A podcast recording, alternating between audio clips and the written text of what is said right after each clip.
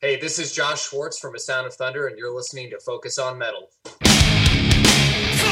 on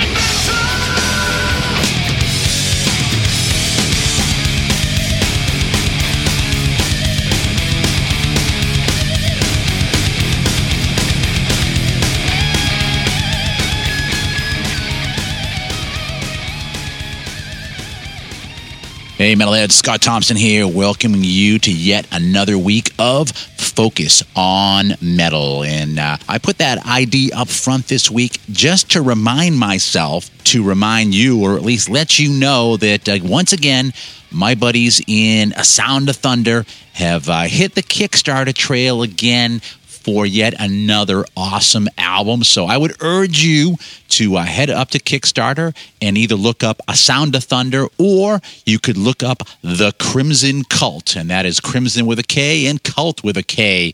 And they're describing this one as a brand new studio album tuned down and featuring vintage tones and gear. And uh, that one definitely speaks to me there with all the vintage gear because, as everybody knows, I am definitely a gear a, I don't know, just I was going to say maniac, but no, it's more I'm a gear addict. So again, do yourself a favor, head up to Kickstarter and check that out, and hopefully become a uh, a part of the bunch of folks out here that are supporting a Sound of Thunder as they continue to uh, push the boundaries of independent bands out there. And I'm also hoping that within the next uh, couple weeks, I can get a schedule thing straightened out. Maybe have uh, Josh come on the show and uh, give us a lowdown on what we can expect. But in the meantime, like I said, go out there, support them. They are an awesome band.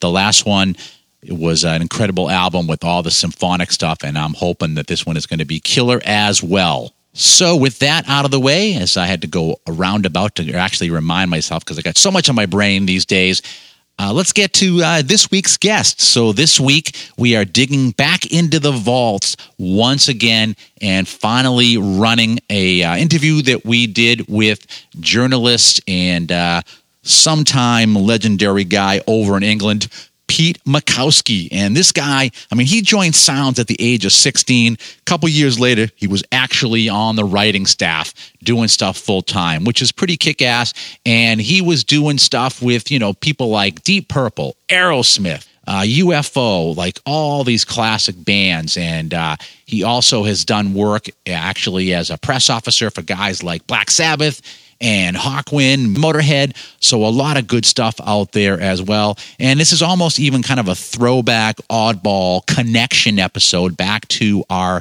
Kerrang series because for a little while he did do stuff with Kerrang, and uh, only he wasn't by his own name. He was doing it under Toots Daily, but also he's written for Soundcheck. He's done stuff for Metal Hammer and for This Is Rock, and also uh, classic rock. So this guy's written about a lot of bands, done a lot of work out there. And so this week we're going to roll part one of our two part stuff with journalist Pete Makowski. And before we kick it off, I just want to apologize up front. The audio can be a little bit odd sometimes when you're doing these transatlantic calls and recording. You're getting noise and all that. So uh, I should try to clean it up as best I could, but sometimes it does get a little bit muffled. But with that out of the way, I'm going to turn it over to Richie and Pete Makowski. Richard. Pete, how you doing? All right, mate. Can you hear me? I can hear you. Yes, I, I don't know what happened last week. Don't worry about it. Okay, you know what? It must be doing these interviews. Must be sort of interviewing sort of people in old folk songs. Sort of rock Alzheimer's sets in. So you give me a, give me a week to sort of like remember things and sort of look up sort of old journals and that. So, Pete, when you got heard by Sounds and you were 16 years of age, did you have aspirations to write for the magazine? I didn't. I didn't have aspirations to write for the magazine because I, I don't think I don't think, you know, before the dawn of the internet, I don't think people actually see how you get careers in those kind of jobs. But um, when I, what it was, I was a huge fan of sound. I, read, I was a big music fan. I read music papers. And I said, I remember vividly, I remember buying the first issue because it had a poster of Hendrix in the middle and it was when he died. You know, and I was such a fan. Me and my friends we all wore black armbands before he died. But I'm, when I hit when I hit 16, before I hit 16, I saw an ad in the Sound Classified looking for a boy, Friday. which is like an office boy. And uh, I was playing in a band at the, at the time, and I saw this as a way of getting contact. Um, so I went for an interview with a lovely man called Peter Wilkinson, and uh, who basically told me I was going to be like an office boy, a dog's body, but it was a really new company, and there were plenty of opportunities. You know, what was exciting about sound, it was a breakaway group from a magazine called Melody Maker, which was very established and like new music. You know, they went they went sort of like decades before, and Sounds was a new magazine. So initially, I sort of started there doing things like wrapping bundles of magazines, dropping them off at local newsstands, getting everyone tea and coffee, picking up adverts and scoring drugs for them. Um, and I sort of got, I got in with the star and I really had no, I love music and in my head, like all of us, I, I had a lot to say about it, but I didn't occur to me that I could be a writer. And what happened, one of the writers there called Ray Telford, just one day said, do you want to go down and see a band called Nazareth? Ray was a Glaswegian and Nazareth was Scottish, so there might be a connection there. So I ended up doing a review of Nazareth at the Marquee. And, and it, you know, I've still got it, and it's a very kind of basic review, but I look at it and there's a lot of enthusiasm there. So, yeah, I, I, it's, it's, I, probably most of us don't really know exactly what careers we want. I think when I was a kid, I wanted to either be a magician or, sort of something like that, or a ventriloquist, or, a, or, or do a milk round, or be a postman or something. So it wasn't it wasn't my aspiration initially. No. Yeah. So when you did the Nazareth show, did you know that they were definitely going to run the review? Like, how how many rewrites did you do on it as well? Oh God, I didn't do I didn't do any rewrites. Um, I knew they were going to run it for some reason, so I don't, it just didn't occur to me that they'd asked me to do it. I think they needed someone to. I think, to be honest, I don't think anyone else wanted to go, but but they needed it covered. So I really, as I say, I was so sort of kind of naive and like when you got when you're that young, I just I wrote the whole review out once. I think uh, Ray might have helped with a couple of bits, uh, and it came out. And, and I was still an office boy, so even then it didn't occur to me that I'd end up writing for the magazine. But everything after that happened quite quickly, sort of within a year. You know, I went from being an office boy to being uh, a, a full-time writer on the magazine. Yeah, can you remember um, the first interview you did? Because there's a big difference to me between doing it, standing in a room and doing a review, and actually being asked to go and question people. Yeah, one of the first, the first interview I've got a feeling was probably one of my it was one of my one of my worst interviews in terms of I interviewed a band called Hawkwind. Yeah. Yep. Uh, with them, and I went to do the I went to do the interview, and they immediately were sort of having digs at me, going, "Oh, you're a music journalist. You know, you're all cynical," which I thought was strange. I was like, I think I was, I was just 17, or I might have been 16 at the time you're frustrated musicians, which is true. And they kind of sort of were sort of digging me out, and it was um, it was uh, it, it, you know the interview came out okay because obviously I didn't you know I just you know you want to you want to get the best you know it's, you, you, I didn't put all those sort of details in, but it, the only thing that the interview became famous for is it's the first time they'd used the word fuck in a music magazine. They got banned from the local news agent, so it's quite a memorable experience. Yeah, Pete, was there a lot of um, 16, 17 year old guys doing what you were doing, or were they a lot older in general? There was none.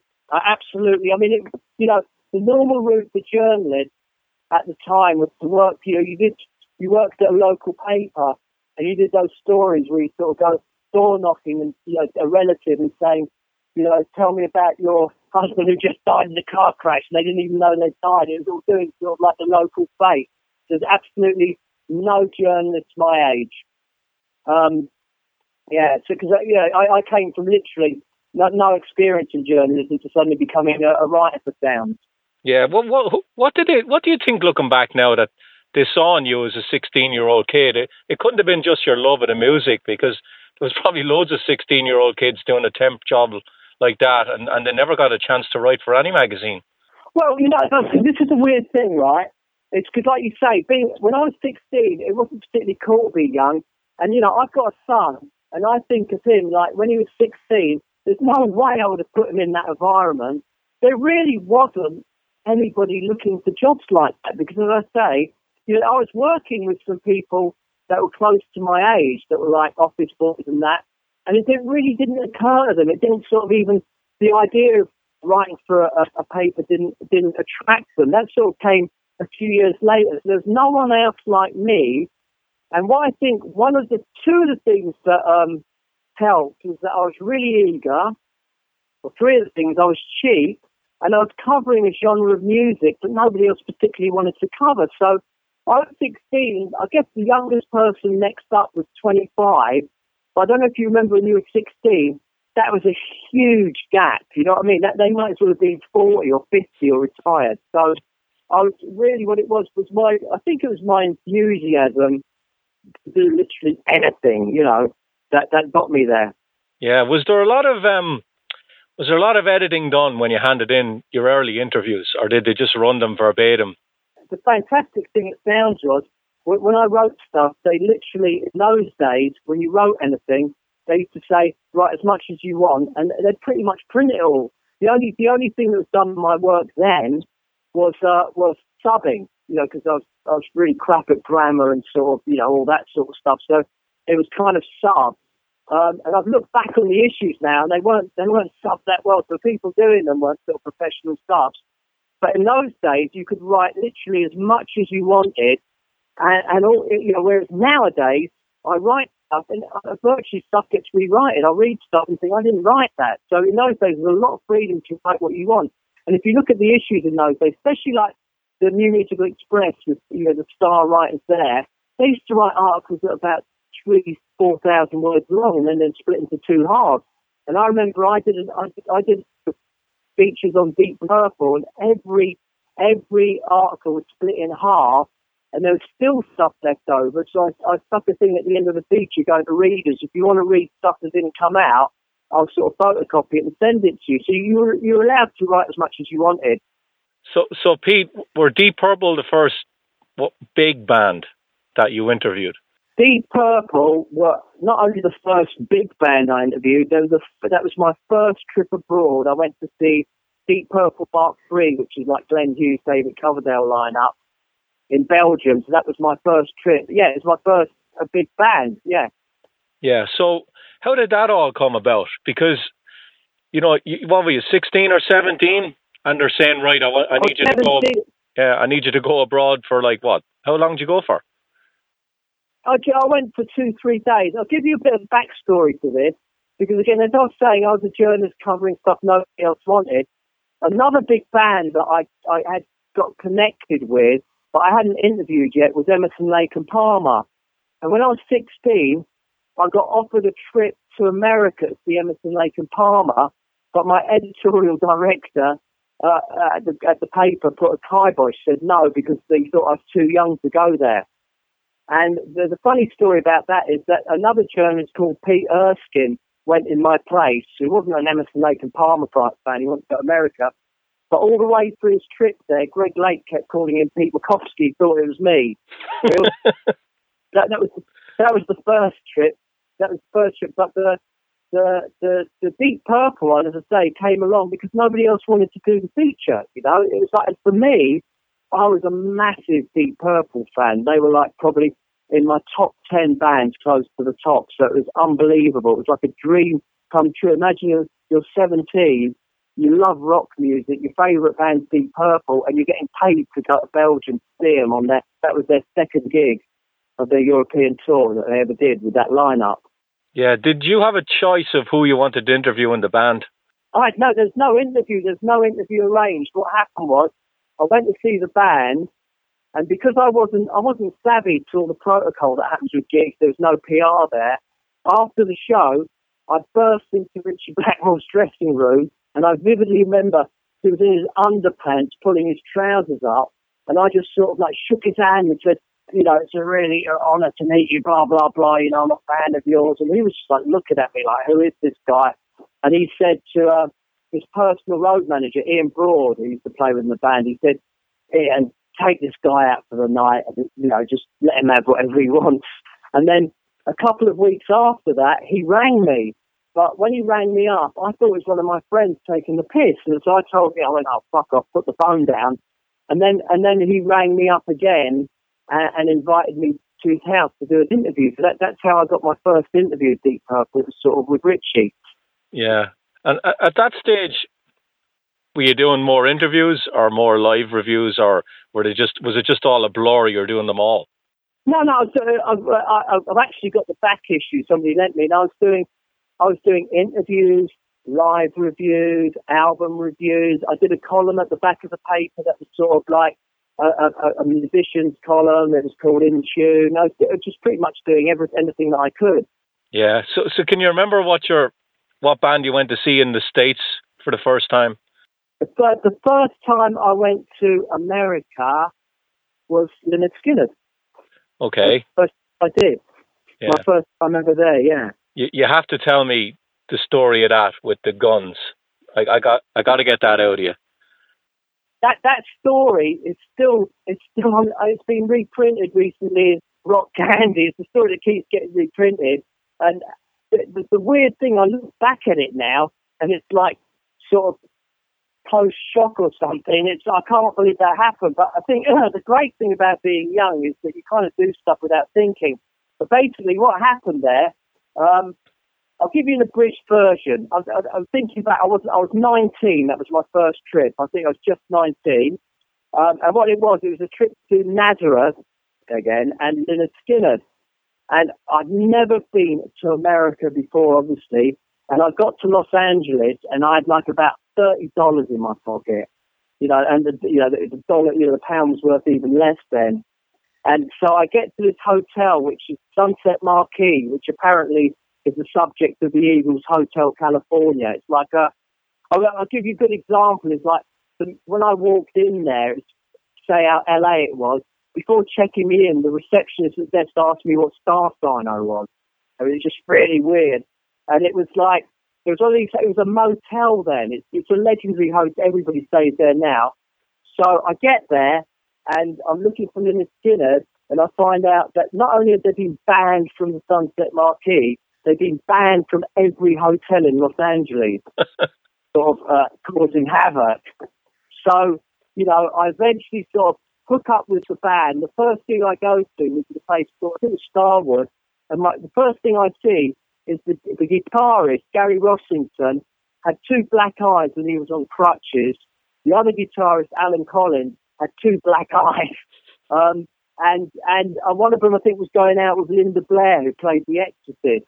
I sort of briefly met them there, and I knew the band. I'd met them before. I was, I was sort of the second person to write about them in England, and I'd met them a few times. They were pretty chaotic when they came to England, but we eventually hooked up with them, and we did a we did a festival in Santa Barbara, which was classic because Jefferson Starship played there, and this was Grace Slick during her alcoholic years, and literally, she was wearing like staccato boots and just collapsed in the mud on the way to the dressing room. And the thing that was vivid about that, we flew in Lynyrd Skynyrd's plane. It was exactly it was the same plane they crashed in, and it had bullet holes in it. It used to belong to Jerry Lee Lewis, and there was like nobody in nobody in seatbelts or anything. And Ronnie Van Zant, who was a bit sort of lubricated, was joking about the plane crashing and stuff like that. So we ended up in a place called Concord, California, which is kind of a redneck area. And uh, they did the gig, and after the gig, we went back to the, it's like it's a motel, because in those days, a lot of hotels are reticent for letting bands stay in there, especially bands like Lynyrd Skynyrd, whose reputation preceded them. And the main sort of thrust of the story revolves around me, the bass player Leon Wilkeson, a photographer named Randy Backman, who's no relation to sort of Bachman Overdrive, who to be a dwarf, which is kind of relevant to the story, and some woman who appeared from nowhere. And the thing is, we, you know, we, we, tried to get in the bar, but because I was under 21, I wasn't allowed to speak to any of the bars. So we went up to um, we went up to this like other bar upstairs and got chatting to these like biker characters. And it kind of felt a bit dodgy. I mean, one thing we realised, you know, the girl that we're chatting to told us she was sitting on a gun for one of the bikers. But we were getting pretty, I got drunk in the room with Leon, and we kind of realised that they invited us to a party, uh, and so we ended up getting in a car. There was me, uh, the, there's a guy called Stinky, I remember him, and uh, and this girl. And what struck me, they were bikers, but they were in a car, so it was like they're on their on their night off. But they they they lured us to go to this party by saying they were chemists and they made speed. So it's not going to be a good party, so we started to sort of go there.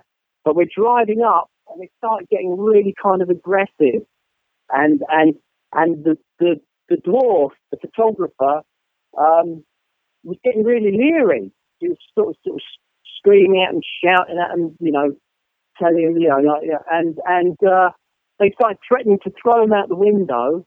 And the girl that was driving the car for us, they were sort of threatening to kidnap her.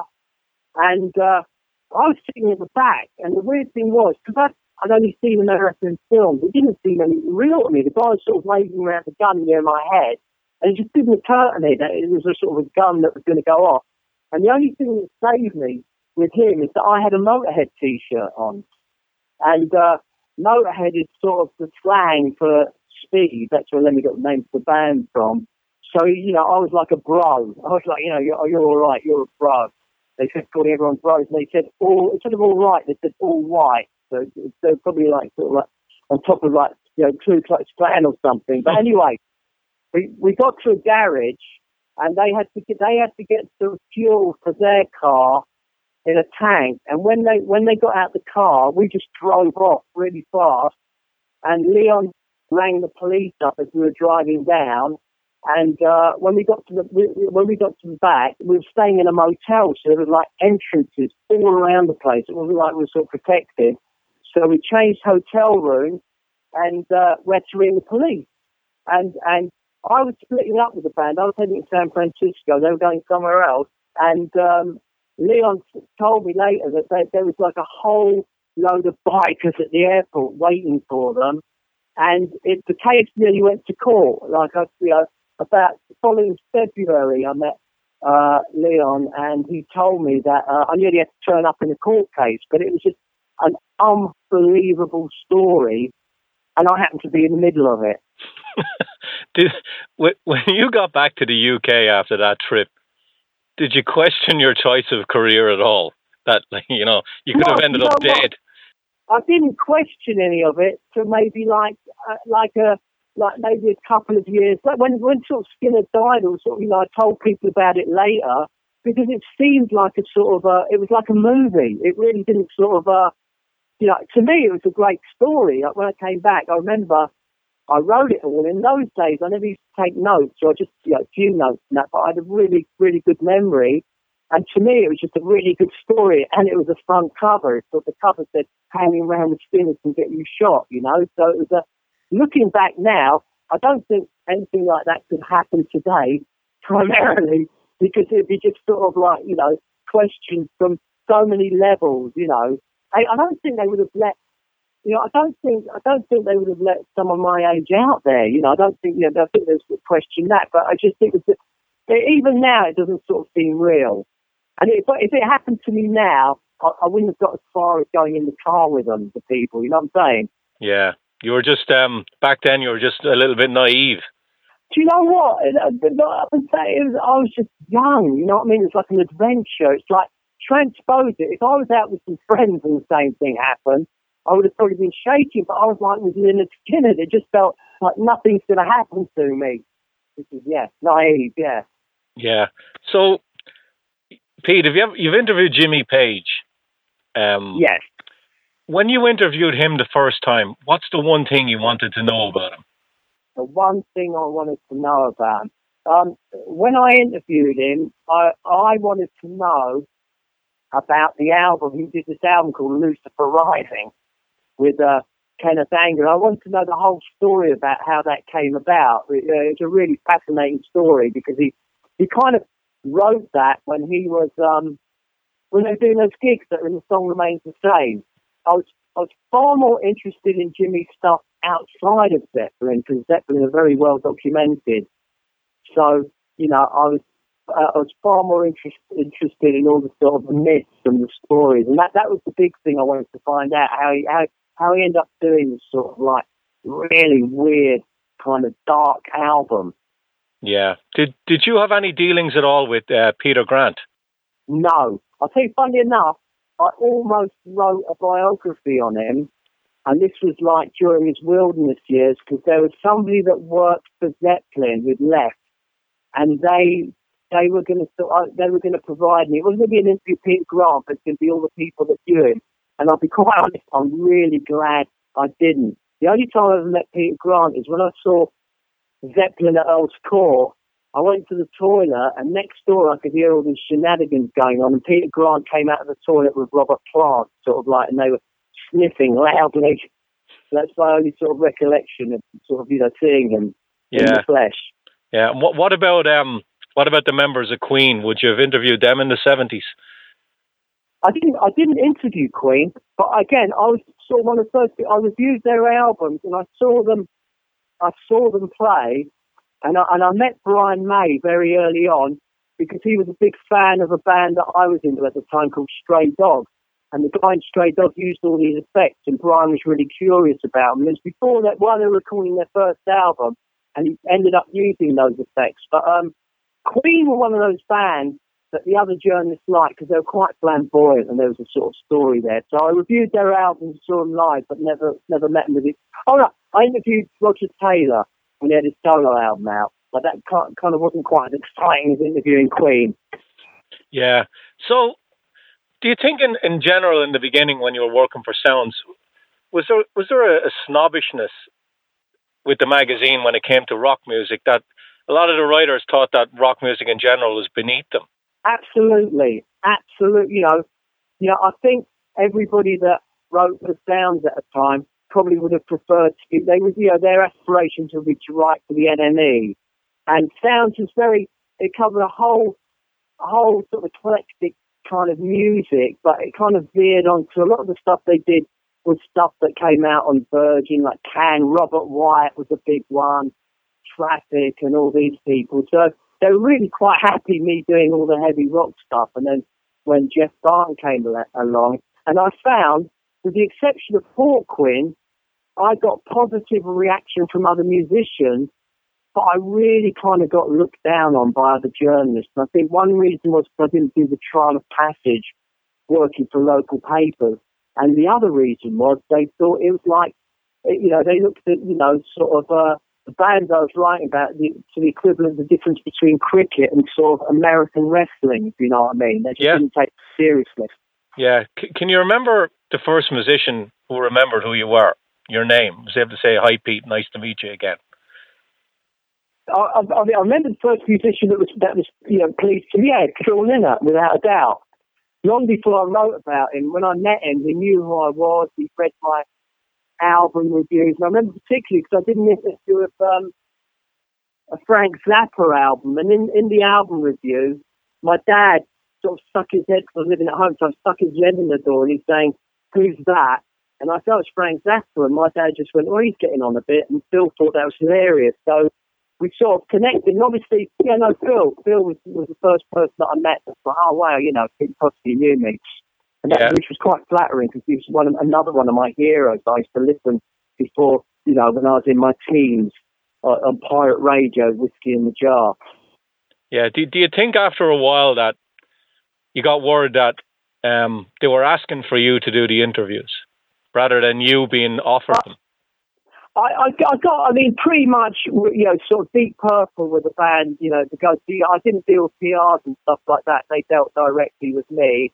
And um, in terms of, yeah, yeah, a lot of heavy rock bands were quite happy that I was doing the interviews. And it wasn't so much the musicians asked for me, but the editor at the magazine pretty much directed all that stuff. And if anything came up that he thought that I would like, and to be honest, that got that was great, but in another way, it was quite restricted because I like writing about other kinds of bands, you know.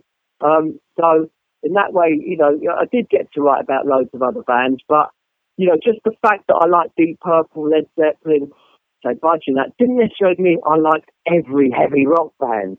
Yeah. Hi, this is Glenn Hughes, and you're listening to Focus on Metal. Did you ever get to um, interview Tommy Bolin? No, and you know what? That is you know, such a regret. I met him. I met him when he, you know, I was a huge fan of his. I reviewed the album, his albums when they came out, and when he played for the James Gang.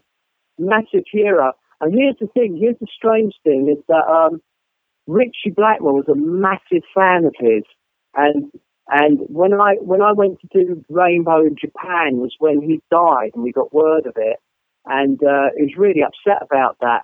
And the only time I ever met Tommy Bolin was when Deep Purple did this gig at Wembley, and it was tragic because the audience were just booing Bolin all the way through. And I met him afterwards, and he was so out of it. He was almost green. It's like Glenn Hughes introduced me to him, and it just didn't register. But he's one of the people that I would have loved to have interviewed. Yeah. Now, now after a few years working for Sounds, you went the other route and you did the PR route. What what made you go there? Okay, I'll tell you what happened, and it's basically it's a total accident. What happened was there was this dispute at Sounds. Sounds got into a dispute with the editorial and with the, the people that ran it, the directors, and they went on strike. And when they did that, the editors brought out their own version of Sounds, which was absolute disaster. So this core core of journalists that I kind of got raised with, you know, I grew up with, went to form their own magazine. And I thought, oh, great. So I, you know, the, the actual editor, the, one of the directors Sound really wanted me to stay and was going to give me a really good job. But I was kind of militant and not caring about anything. I thought, oh, I'm going with these guys. And they never gave me a job at the other paper. And I think it was because it was kind of more highbrow. And that was quite, it actually quite really upset me at the time. So, I, you know, I'd left the magazine and there was a guy from a company called Heavy Publicity called Richard Ogden. And I, I'd reviewed a lot, a lot of the bands that he did I liked, like Black Oak Arkansas and stuff like that. And he liked me. So um, I, I sort of joined them. And the funny thing was, when I joined them, we were supposed to do the New York Dolls. And the week that I joined, the, the drummer from the New York Dolls died. And it was sort of like, uh, it, was, it was really good. We shared an office with a guy called Doug Smith who managed uh, Lemmy, Hawkwind, Man, people like that. But he also was involved in merchandising with all the massive bands like Rush and everything like that.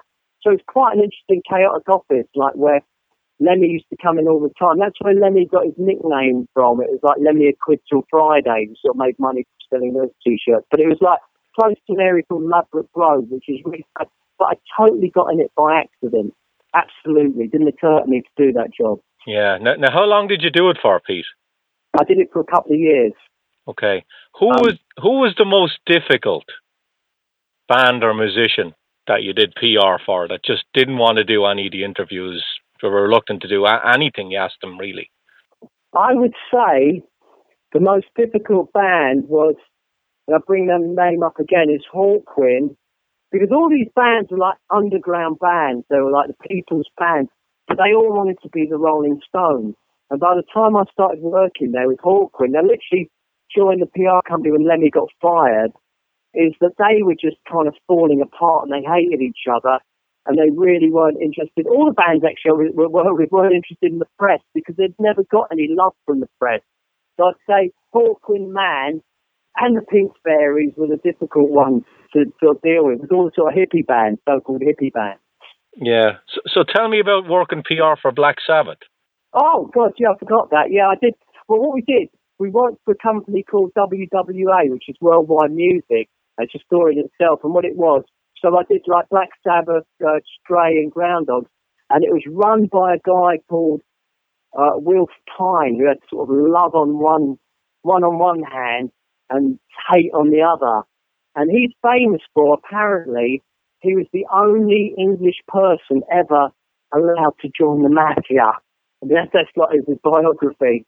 So that gives you sort of an indication. When I worked with Sabbath, um, they weren't in good shape at that time. It was sort of about, it was before Sabbath Bloody Sabbath came out. I mean, Ozzy, Ozzy was an absolute fucking nightmare in those days. He was, he was, at, he was off, out of control, you know, and, and he's sort of making hell, uh, making life hell for the rest of the band. Um, so for me, it was incredibly exciting because I loved Sabbath, but there was a kind of a darkness around them at the time. Um, and I'm sure Mick Wall inherits them after me, so he's probably got some great stories as well. But yeah. people, Tony Iommi, Geezer, Bill Ward are absolutely fantastic. Ozzy was a total nightmare, which is, which is you know, saying you know, now he's, he's a very sort of lovable character, but in those days it, it was it was a nightmare, and and and they were going through loads of legal crap as well. Yeah, had you interviewed the Sabbath guys for Sounds before you worked PR for them? Um, no, but they were a band that they were a band that knew who I was. I mean, I think I got that job with Richard Ogden basically because by then I had a reputation as a music journalist. So a lot of the bands that he had knew who I was, and that sort of worked in my favour. I interviewed them. I interviewed them after after I did the PR when Sabbath Bloody Sabbath came out. I did an interview with them. Yeah, that, that must have um, that must have been a little bit awkward because you're on one you're you're you're behind the curtain with them working for them, and now you're interviewing yeah. them for a magazine. It wasn't, it wasn't a problem at all because again it worked in my favour. Tony and that knew me, and, and all those bands kind of trusted me. So it, I think they were quite happy when I came to interview them. To be honest, yeah, there was no kind of there was no kind of like you're on that side of the fence because the thing is, uh, when you're doing PR, when you're a journalist, you kind of unless you get to know bands well, you see a superficial sort of thing, like with the bands. There's a lot of stuff you don't know that goes on. And when you're a PR, uh, because they knew me as a journalist, you I like them, but you get to feel the nitty gritty stuff that goes on behind the curtain. They kind of, I think they knew me and kind of trusted me more even then. Yeah, you, you kind of knew, Pete, what questions to ask them that 99% of the other people wouldn't because you'd done that side of it. Well, I also I knew because I was a fan, I could go quite deep into the album and stuff like that. Obviously, I wouldn't ask them about the court cases and all that crap that was going on. So yeah, you're right. I was quite sensitive to all that, and it's something something that I try to be as, as a journalist anyway. You know, I think there's I think there's areas that you don't go into and areas that you go into. You know. Yeah. Now, how did you get back into the, the magazine writing? Did you completely stop doing the PR thing and go back to that, or did you try and juggle both of them? I stopped. No, I stopped doing the PR because in the end, what happened was it, it kind of it wasn't working for me, and uh, and uh, the guy who ran the PR company kind of moved on from there. And I really, it's one of those jobs I only would have done it in those circumstances. I got back into writing wasn't a problem because I kind of did a bit of writing while I was a PR and obviously, I, you know, being a PR, I kept in touch with all the magazines. So it, the, the, the transition wasn't difficult. So back then, what, what, do you think most of your interviews were done in person? The, either you met them in a hotel or, or you went on the road with them, or was there a lot of phone interviews as well? Very rare. The only phone interviews we used to do then was with bands in, in America, you know, they're American bands. The reason that was, in those days, as I found out in America, the, the, the PRs and record companies really weren't interested in England, you know, so the, know, the value of having an article in an English paper because all the bands in America were like coining it big time, making loads of money, you know. So, you know, they, they might do like Europe as an afterthought, but they really, you, could, you couldn't get them to do that. It was only later on that America sort of, you know, a lot started going to America. So those are the only interviews I do by phone. The majority of interviews I'd either do it say musicians' houses or go on the road for a few days with them. And very occasionally would I do sort of, yeah, the smaller bands, you do a face to face at the PR's office and that. But it was more, kind of more of a social thing because what you got to remember in those days, when I worked for Sound, really, you know, and, and even like, you know, if you look at Chris Welch, who was a writer before my time, Melody Maker, you read his stuff, it'd be like Jimi Hendrix would pop over to visit him for a coffee and play him a track from the album. And we were kind of the aftermath of that is that we'd spend all day in the office, but bands would come and visit us in the office. Then afterwards we'd go to the marquee and bands would be at the marquee. And after that we'd go to a drinking club called the Speakeasy where all the road crew bands went. So there was a kind of a social thing with bands and PRs you could sort of like oh, over a drink go, oh, can we do, yeah, what, what you got happening? Can I do an interview with so-and-so? And that's how a lot of those interviews sort of transpired. There was there was very little cold calling, sort of PRs trying to sell us fans. Yeah, Pete, can you remember some of the road trips that were really memorable for you? Not not not that you just met your heroes, but maybe something happened on it that was that stands out for you that that you, you never forget about. I'm talking. I'm not. I don't mean like the Lynyrd Skynyrd thing now. no, uh, absolutely, absolutely. Um, let me just let me just think for a second. Give me a couple of seconds. Okay, um, there's there's loads of them. I think there's. I'll give you an example. Of, I went with girls school to Marseille, and um, we were walking around the streets. Then so it was me and girls' school, and this guy attacked me, and like somebody. We found out at the end that these people, these girls were sort of shouting out, the guy attacked me. They thought that I was a pimp and I brought some new girls into Marseille.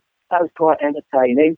Um, let me think. Uh, da, da, da, I did, uh, oh my God, yeah, okay. I, I, I took mescaline with 38 Special on a coach which is in Utah, which is really unusual.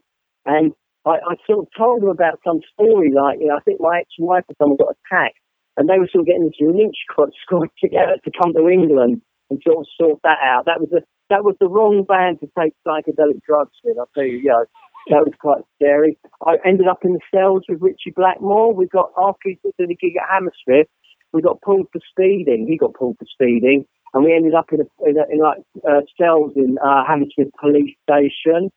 Um, another one which was Lynyrd Skynyrd related, but it's not. Skynyrd was um, I, I, I did an interview with a bass player from a southern rock band called the Atlanta Rhythm Section, and halfway through it, he starts having a breakdown and, and, and starts going on about he wants to kill the drummer. And next thing, he's kind of looking for a gun in his room, and he's sort of on his way out to shoot the drummer. Uh, so that's another sort of a little incident we've had. I nearly got beaten up with Lynyrd Skin uh, with Def Leppard. We played in the sort of uh, redneck part of Texas, and we went to a bar afterwards, and it was a real sort. Of, this is like you know early eighties, real sort of redneck bar, and um, and so the band come in preening in their sort of like spandex and ballet shoes and perms and everything, and obviously the barmaids got really interested in the band, and it ended up with these two guys having a fight to decide who was going to beat us up first, and we sort of got out of the place then. So yeah, there's quite quite a lot of sort of little incidents like that. you know, you you go out with the band and you, you have to mingle with them a lot, but you're looking at yeah. them and you're you're you're, you're kind of thinking. I'm kind of quite what you're drinking here and what you're taking. Did, did your journalistic hat yeah. go on at all and say, you know, I have to be a little bit objective here and stay back a bit, or is it like fuck it? I if you can't beat them, join them. In the early days, look, I'll tell you, when I did my first live review of Nazareth, I mean, I was living at home. I was 16. I was earning nine pounds a week, which even then wasn't, a, you know, it's, it's not, it's not, it's not a lot. Even then, it wasn't a lot. And I went with my best friend Henry. We went to the marquee and got introduced to the guy who ran the marquee, Jack Barry, a rampant gay, like uh, maverick, who introduced himself to me as like being the Queen of England, which I didn't know what that meant. But we got absolutely ratted. And I remember I got home, my mum opened the door and I just threw up on her shoes. So I'd say the first few years, I kind of didn't, I didn't have that professional stance. I mean, I've got, you know, when I met, I remember when I, when I did my first interview in the Skynyrd, not first interview, but I met up with them at a gig in the Skynyrd. The following year, the, uh, the, the pianist, Billy Powell, produced these photos of me passed out over the table when I'm meant to be doing an interview. I remember I did an interview with Golden Earring and I drank myself sober. I did the whole interview in blackout. Um, uh, I did, uh, no, I pretty much got, I did an interview with Phil Lynott.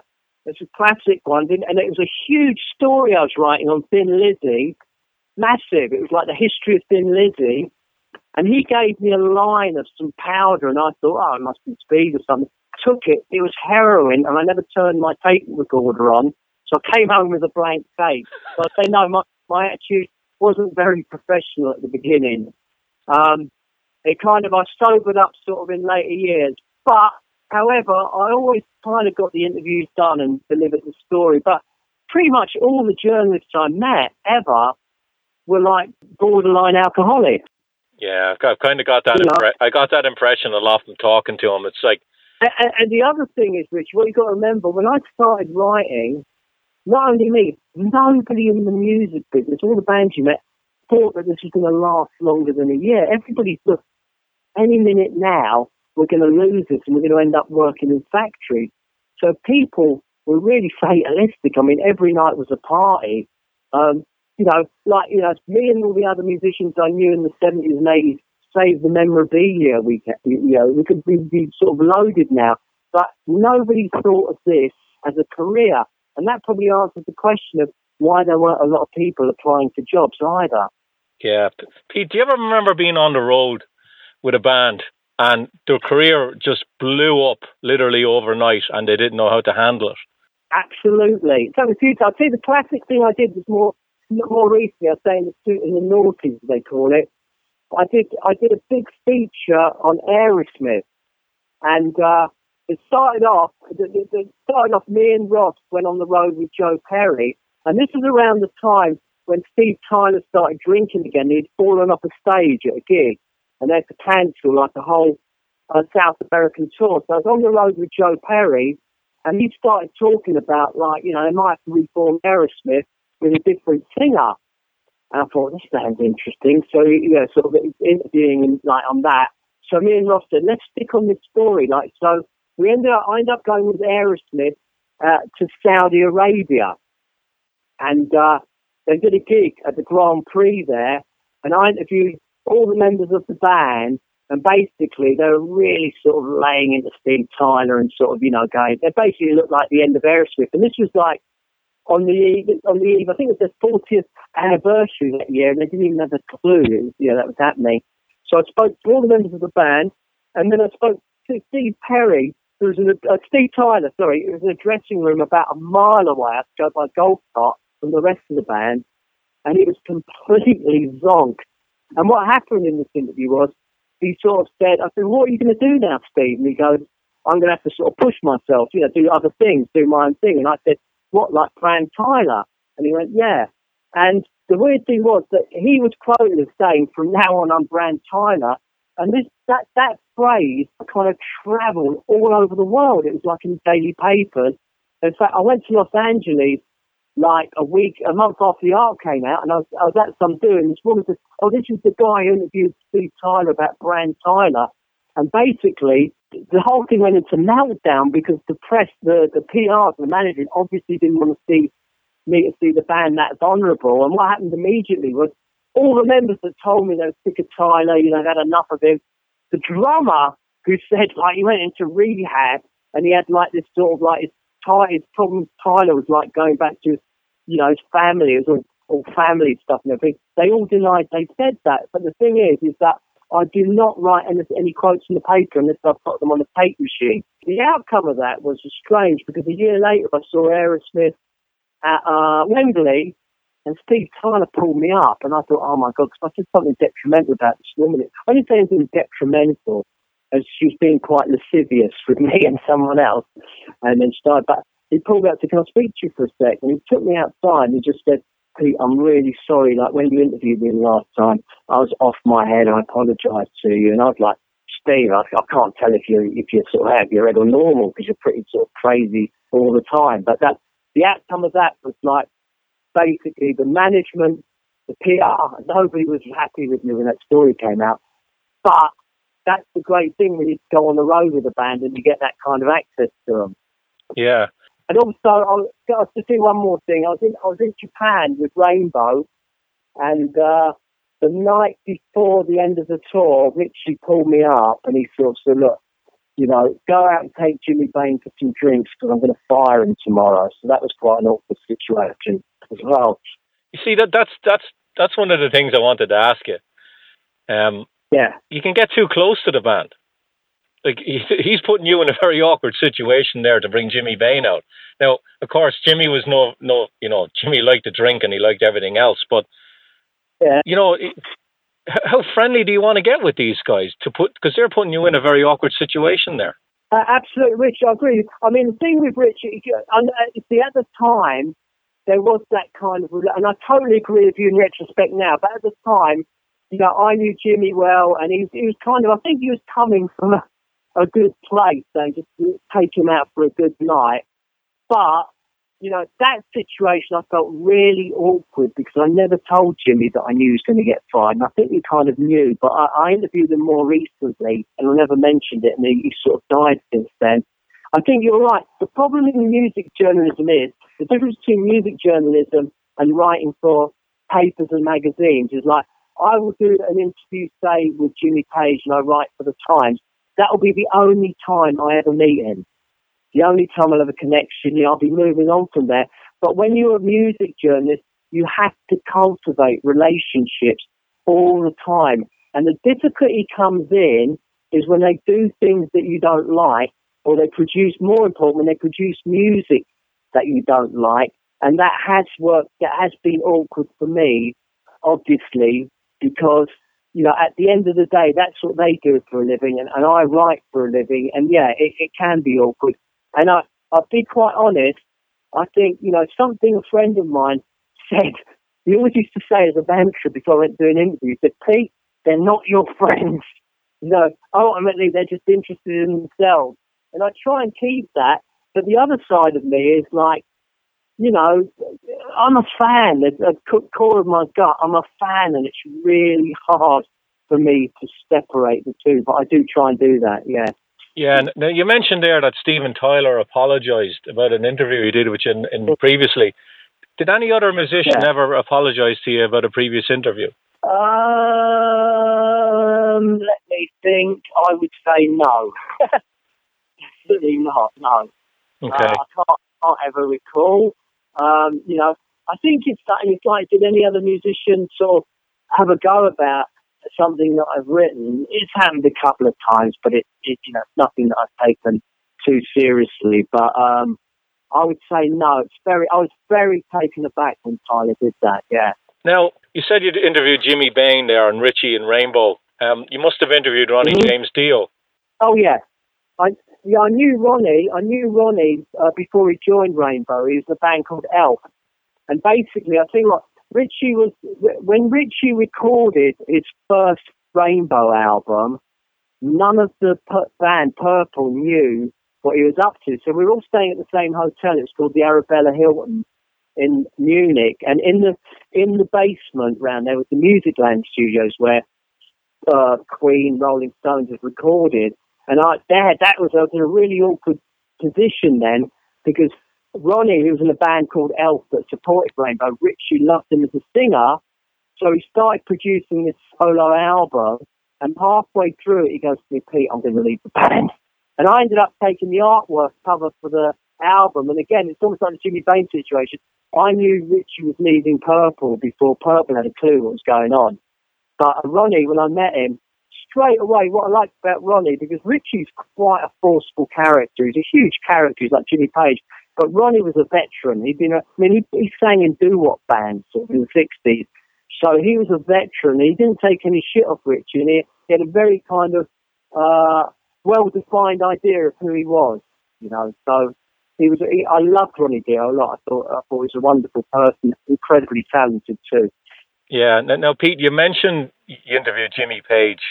Did you ever interview John Bonham? No, no, I never saw him, never interviewed him. Kind of Zeppelin. What was strange, Zeppelin were one of those bands that all the other journalists would would like fight to get interviews with. So I, ne- I never got near him. I just I saw him once again at that Earl's Court gig, probably coming out the toilet as well. That's the they played Earl's Court for some reason. They let me they let me review the band then, but that's the only time then that I had any sort of connection with them. Yeah, and when when was the first time you interviewed Robert Plant? Me, I've never interviewed. The only person I've interviewed in Zeppelin is Jimmy Page. Okay. So who who in Sounds would have interviewed Robert Plant? Because you, you figure with a magazine like that, would, he would have been offered. Absolutely. In the old days, there was a girl called Penny Valentine, and later on, there was a, a lady called Barbara Charone. There's a huge press officer now. She kind of did all that area. She did. She did. She would have done Robert Plant. Yeah. Okay. So to be quite honest, I'll be honest with you, Jimmy Page is the only person I've really would have wanted to interview. You know what I mean? To me, he he was like I love guitarists for one thing, but he, to me, he was like the core, the creative core of Led Zeppelin. Yeah, yeah. So before I leave you go, Pete, for part one, there's a band that I love, being from Ireland and England. You're well aware of them, and over in the states here, not so much. Did you ever interview any of the guys in Status Quo? Oh yeah, I yeah. Status Quo are the classic example of a band no one else is interested except me, and I've interviewed all of them. I mean, I, I went on the road with them. I, I sort of, I, I, I sort of did the first gig with them. People don't realise Status Quo the equivalent of like, to me, the closest thing I'd say that came after that was Oasis, where the audience were like as important as the band. I mean, you go to the venue and literally the whole venue would like kind of been shaking. So again, I was a Status Quo fan from pictures of Matchstick Band. So I interviewed, I've interviewed all of them. Francis Rossi. What was interesting, I'll give you a great, I'll give you interesting Status Quo story, is that they didn't wear denim off stage. And I went backstage and there'd be like, there'd be like these rails and rails of sort of tailored denim and that, that they sort of put on for the gig. But they were quite, they were quite sort of mod, they were really fashionable, like off stage. They weren't sort of like they looked on stage. But, um, Francis Rossi, they were, were great, great band to interview. Yeah, because Rick Parfitt definitely came across as a, a larger than life character. Absolutely. I mean, the thing about that band was they like they used to smoke like I never forget. I remember pictures. They they used to smoke dope backstage, but what it was they they put hash oil on number six cigarettes, which is like a real working man cigarette. So when they did that, and they did they did enjoy to have a laugh. And I'd say Rick Parfitt was kind of like in the early days before he joined Quo, he's heading off in a sort of like a, a pop idol direction. He was a very good looking guy, very charismatic before he joined joined Quo. So he was kind of he was kind of like the KK Downing of status quo, if you know what I mean. He just sort of was like a, a, a, law unto himself, whereas uh, Francis Rossi, who's incredibly intelligent and incredibly sort of like, you know, he, he got a lot of depth to him, was more like he had that image of sort of head down, no nonsense boogie. Yeah. What about um? What about Alan Lancaster? Yeah, he's. I love uh, Alan Lancaster was great. I love John Coghlan. Alan. They kind of like when they did when you did interviews, they sort of they kept in the background, but socially they were really really nice people. You know, to me it was hard. It's, it's hard listening to Quo without without the original lineup. They're just very sort of down to earth. They loved to sort of party after the gigs and that. They could hold a drink and that and, and have a laugh. But they're just really, really nice, nice people. Yeah.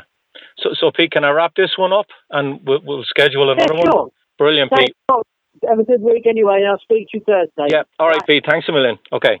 Bye. And as promised, Pete did contact Richie on the next Thursday, and they had another big long interview. It got interrupted about, I don't know, 17, 18 minutes in with some kind of phone weirdness, but they get it all straightened out and kept on going. But with that much audio, I just thought it was better to just split it off into two weeks that way, there, like I said, as much as possible, especially for our radio partners that have like an hour format, I want to get get as much of it as I can into an episode and not go past that.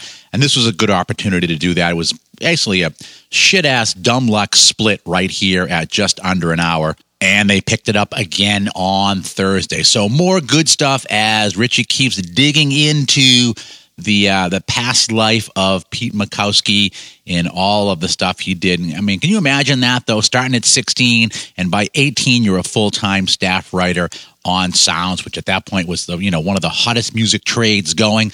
Uh, just, I mean, that's just an amazing, amazing story. And so, obviously, that's probably what we're going to do next week. Is going to be run part two of this. So, uh, hey, for once, I actually have half an idea about what potentially we're doing next week. Uh, breaking new ground here on Focus on Metal. And again, just a reminder definitely go up to Kickstarter and check out the uh, Sound of Thunder Krimson Kult program. Good stuff there. Still some good some good bundles up there to try to get into and support them. They are definitely an awesome band. And you know, one of the things is actually to get their whole discography, the whole thing as uh, as part of the your pledge. And if you're not uh, really haven't gotten much of Sound of Thunder, or you really want to try to get into them, there is an awesome key way to get into the band right there. One fell swoop, be a supporter, and get all of that good stuff as well. And I just want to throw in one other plug this week. And uh, yeah, there's no uh, there's no rolling back on this. We're not getting paid promotion, nothing like that. This is just me being a gear whore and being happy about it. You know, like I said at the beginning of the show, I'm definitely I'm I'm all about gear, especially vintage gear, but you know anything And uh, I just, you know, if you don't know about it yet, that uh, Reverb, you know, reverb.com, great stuff. You always get great gear up there, good bargains. They put out at long last thing I've been waiting over a year for now. It's called The Pedal Movie, and it is a history of the uh, entire effects pedal industry, the whole deal. I think it's like about two hours, 22 minutes, something like that. But you can head up to reverb.com and uh, there's links up there to go and get yourself either the ability to rent or buy the pedal movie. And, you know, you can get it on Google Play, you can get it on Vudu, and you can also get it on iTunes. Lots of great information, lots of great guests, incredible interviews, really good stuff. So if you're a you know a gear geek like me, it's definitely something that you can spend a couple of hours really getting into. I actually bought it, but I'm really hoping that they're actually going to come out with a physical copy of it and do something like what Bob does with his uh, his movies, and that you got a lot of extras because they obviously have got tons and tons more interview footage with these folks to be able to put in a DVD with a whole crap load of extras as well. So I'm hoping that they do that at some point. But in the meantime, if you're into effects, you just want to find out about you know the history of effects and what's going on in the industry today, then go up to uh, reverb.com and you can get links over to find the pedal movie. I mean, I am so into into gear and I, I love reading about it and, and getting it and checking it out and screwing around with it and all that stuff. And I'm actually surprised that sometime back in the mist of time that Aaron from uh, Signal to Noise and myself didn't hook up and do some kind of a spin off gear podcast.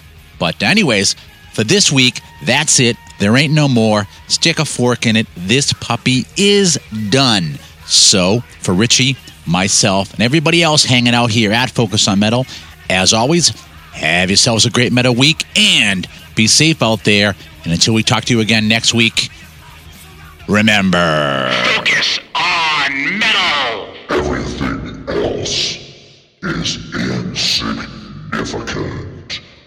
You're